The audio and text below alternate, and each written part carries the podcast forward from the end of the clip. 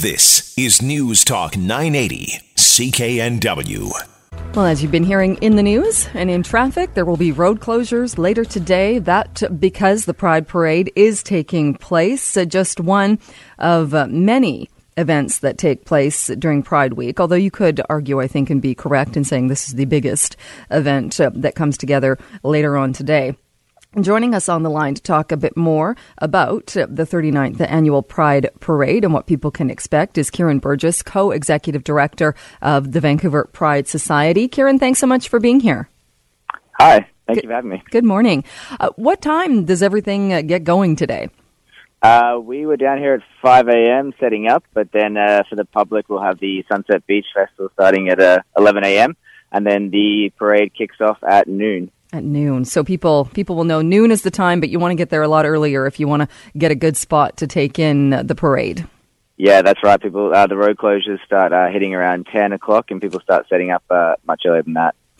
And is anything different this year as far as uh, people who maybe have gone to the parade in past years or taken part in the festivities in past years? What can they expect uh, this year?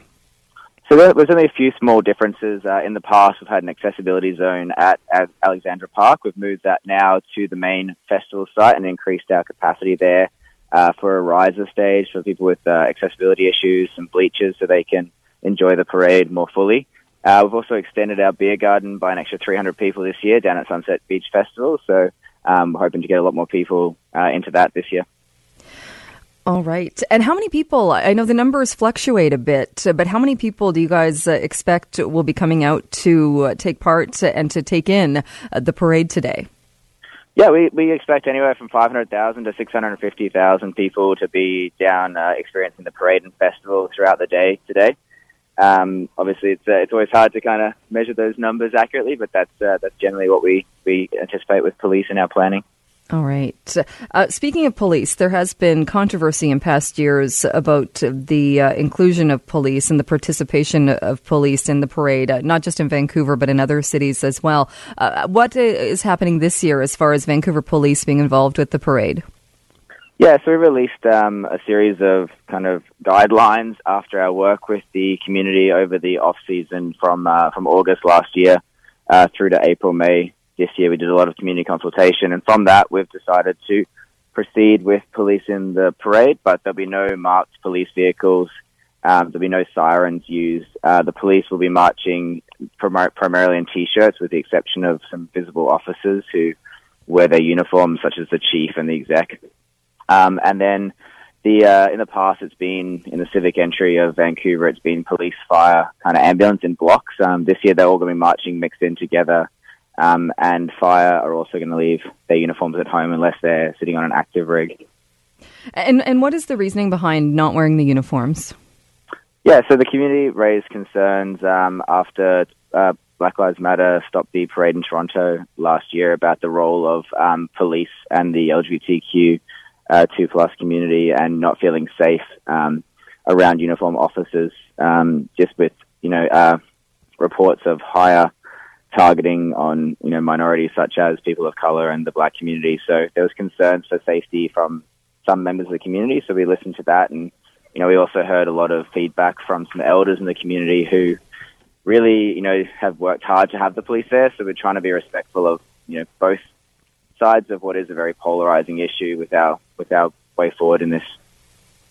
Uh, it, it, does seem really polarizing uh, because, uh, on the one hand, it's it's you can understand why somebody might be uncomfortable, or if somebody has a past where the, they're triggered and, and don't feel safe, or the, a bad memory is triggered when seeing a police officer in uniform. But at the same time, isn't isn't the way to to kind of build and move past that not to banish police officers, but to invite them and to find a way that everybody can work together? Yes, I think everybody has a different uh, way of approaching it. For us, um, our approach has been to, to draw people into a conversation rather than to call them out.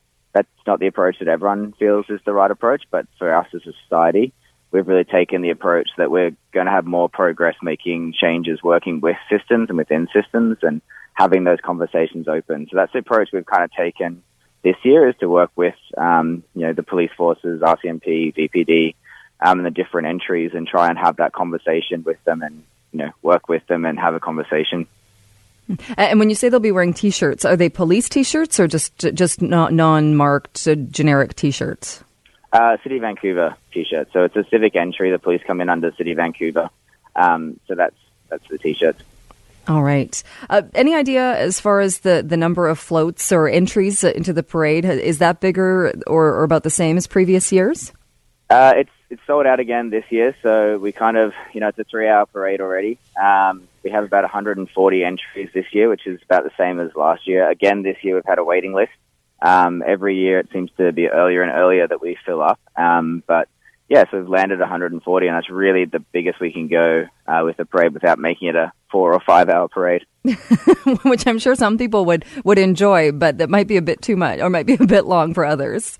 Yeah, I think uh, for the streets that are affected, it might be a bit long. So I think three hours is a is a nice amount, and um, you know, hopefully we can have a great day with that amount. All right. Well, Kieran, I know it's been a busy day for you already, being down there uh, since 5 a.m. Uh, hope everything goes very well. Later today, I know uh, Global CKNW does have an entry in uh, the parade. They will be uh, will be taking part. but thank you so much for taking a few minutes out of your morning to chat with us. I appreciate it. No worries. Have a great day. All right. You too. Vancouver's News, Vancouver's Talk. This is News Talk 980, CKNW.